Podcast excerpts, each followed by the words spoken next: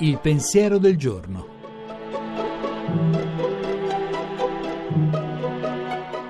In studio Alessandro Zaccuri, giornalista di Avvenire.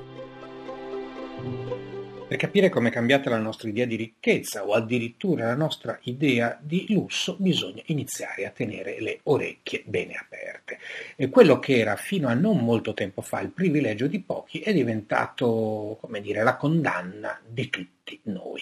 Non c'è luogo della nostra quotidianità dove l'accompagnamento musicale eh, non ci insegua sale d'aspetto, bar, ristoranti, quando siamo magari in attesa di parlare con l'operatore di un call center, musiche, musichette, ovunque, non ce ne possiamo più liberare. All'inizio non era così, all'inizio erano i signori, i ricchi, i benestanti che avevano un'orchestrina che suonava per loro oppure che potevano permettersi il pianoforte su cui la figliola di casa si esercitava e ogni tanto riusciva anche a deliziare la compagnia. Il silenzio è diventato un lusso, per fortuna in certe condizioni è ancora un lusso abbastanza a buon mercato. Viva la radio, stiamo parlando attraverso la radio, che è un ottimo compromesso tra parola e silenzio, tra silenzio e musica ma se oggi a un certo punto della giornata sentite il bisogno di un po' di silenzio, datemi retta, eh, concedetevi questo lusso, poi anche dopo la musica suonerà meglio.